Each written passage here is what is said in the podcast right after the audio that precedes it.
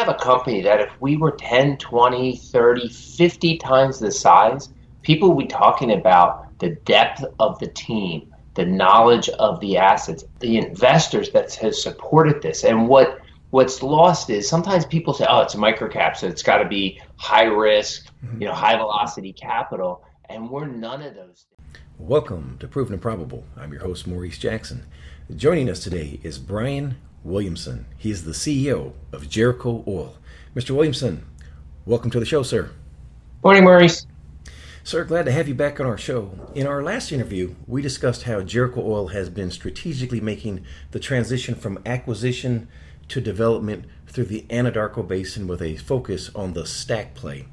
So far in 2018, Jericho Oil has remained committed to the task of development with the spudding successes of the Wardroom and the Sword Spear wells. Sir, please get us up to speed on these two wells.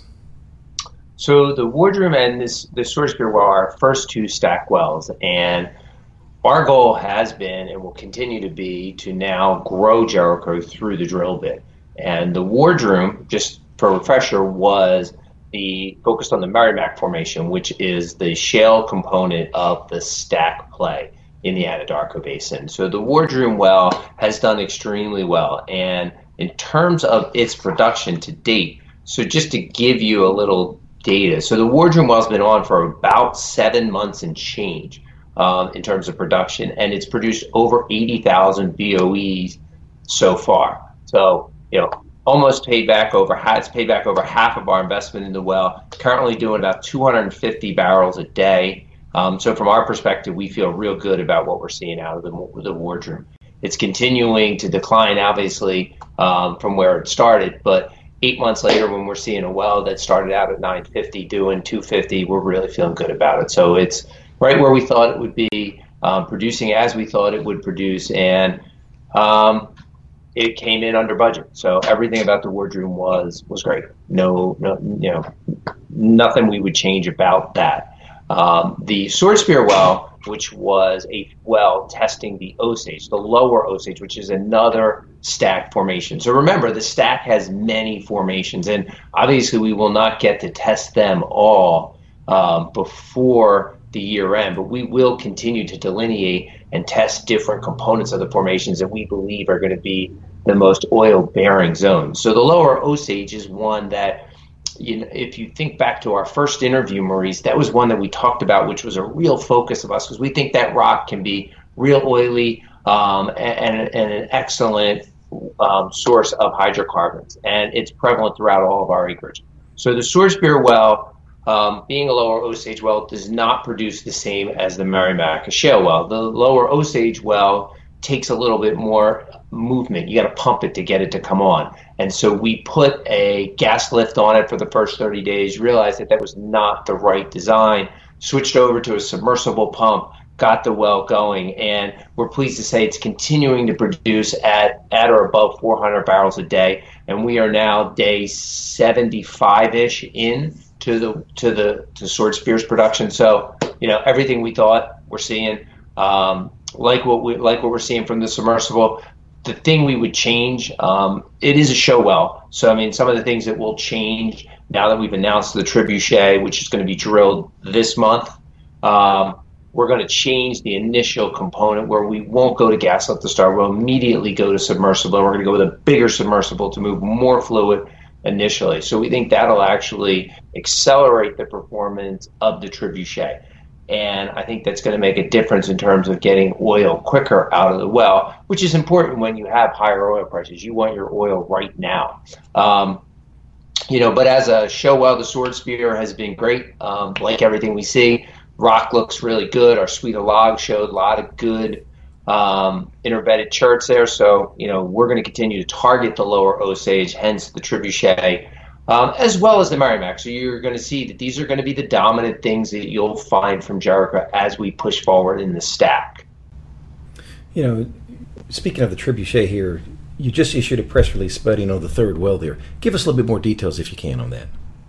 Yeah, so I mean, when you test a formation, you want to show the breadth and depth. So the idea was always not to just quit after one well. We intend to drill many more lower Osage wells. The Trebuchet is an offset to the Sword Spear. And the idea there is to pick a fairly proximate location so that you have confirmation that the oil in place is there where you believed it was when you went and did your geology work. I think on the Trebuchet, what you'll see is we're hoping to increase the speed at which we drill. We understand the rock better and how it drills, so we should be able to drill it faster. I think the frack, that we used last time made sense. I think, obviously we'd love to have more data, but the reality is that the frack will look similar to the one that was done last time.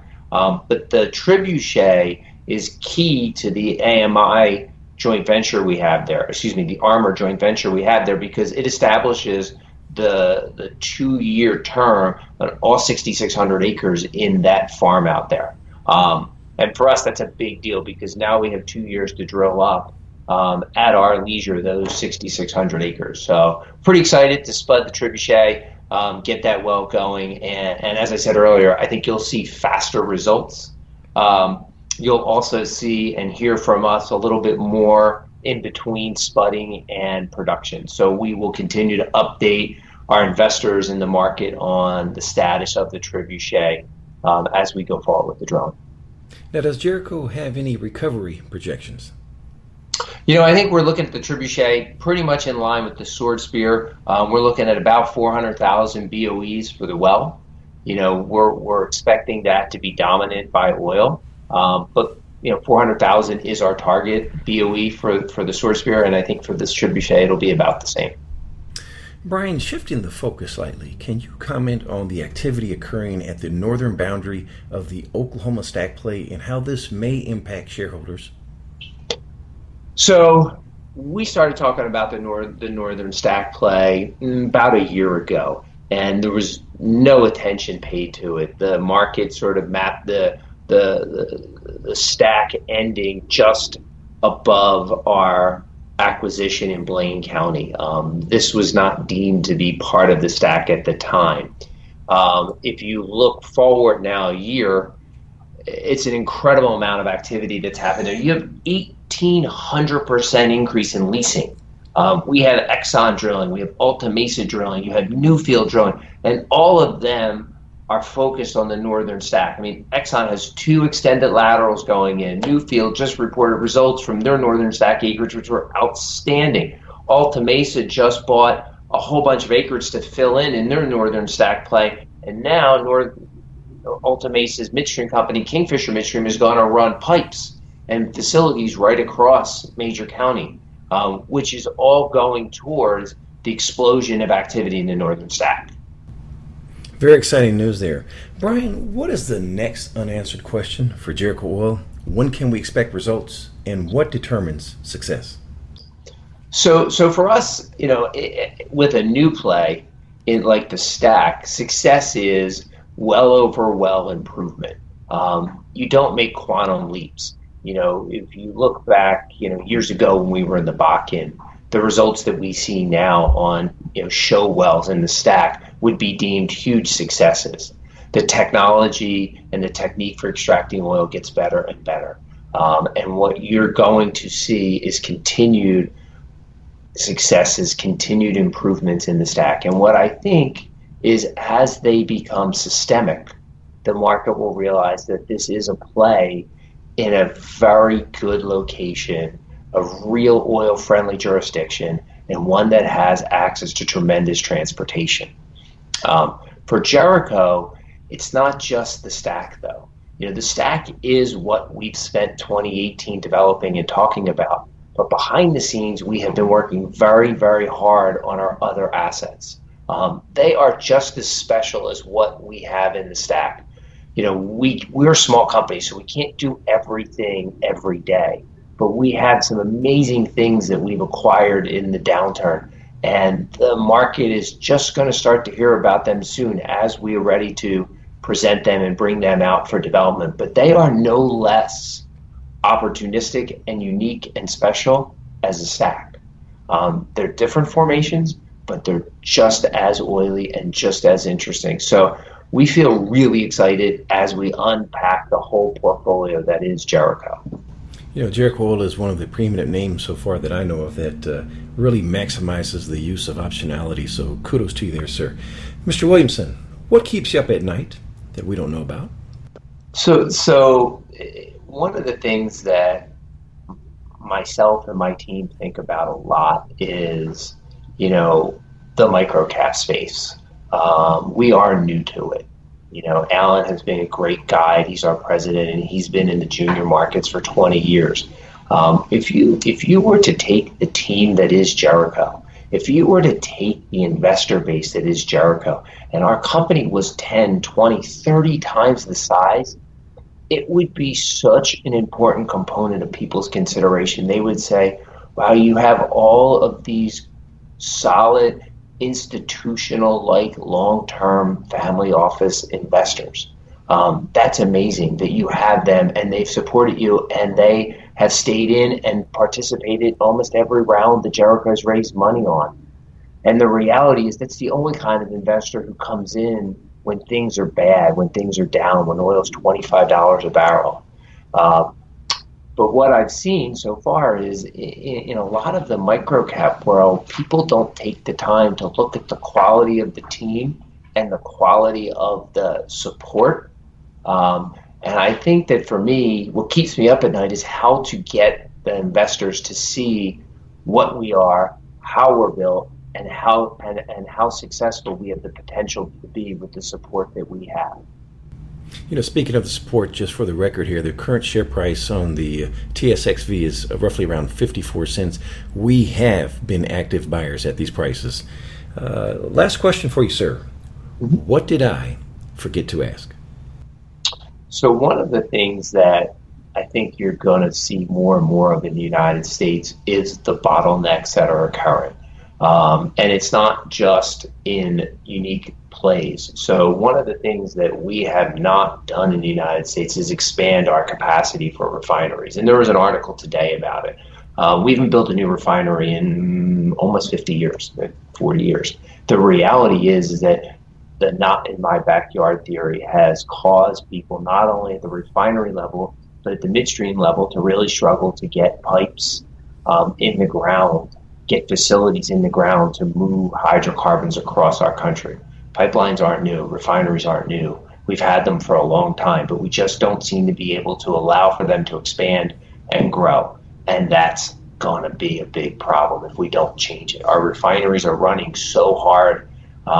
We need more capacity. If we're going to produce U.S. crude here, we need more capacity. And these things are, you know, slowly moving up the scale of problems that are going to be industry-wide if we don't find a way to move forward and bring new refinery capacity and new pipelines to the marketplace. You know, speaking of that capacity, the United States will be surpassing Russia in oil production. Is that correct? That is correct. So also, Maurice, the one thing that we didn't cover here that I think is important is we are, you know, our stock has moved down lately. And one of the things that we as a management and a board have decided to do is to do a course issuer bid. We believe at these levels it's important for the company to support the stock. And we're going to go ahead and do that in special situations and not as an everyday thing, but we're going to go ahead and do a course issuer bid for Jericho. So we have that available to support the stock because we believe it's extremely undervalued. And Brian, for someone listening that wants to get more information regarding Jericho Oil, please share the contact details. All right, so Jericho Oil is traded on the TSX Venture under JCO, OTC J-Roof. And if you need any additional information, you can always call our Investor Relations Department at 604-343-4534 or email investorrelations@JerichoOil.com. And last but not least, please visit our website, www.provenimprobable.com, where we interview the most respected names in the natural resource space. You may reach us at contact@provenimprobable.com. And for our listeners, we want to share that Jericho Oil is a sponsor of Proven Improbable and that we are proud shareholders of Jericho Oil for the virtues conveyed in today's message. Brian Williamson of Jericho Oil, thank you for joining us today on Proven and Probable. Thanks for having me, Maurice. All the best to you, sir. You too. Bye-bye.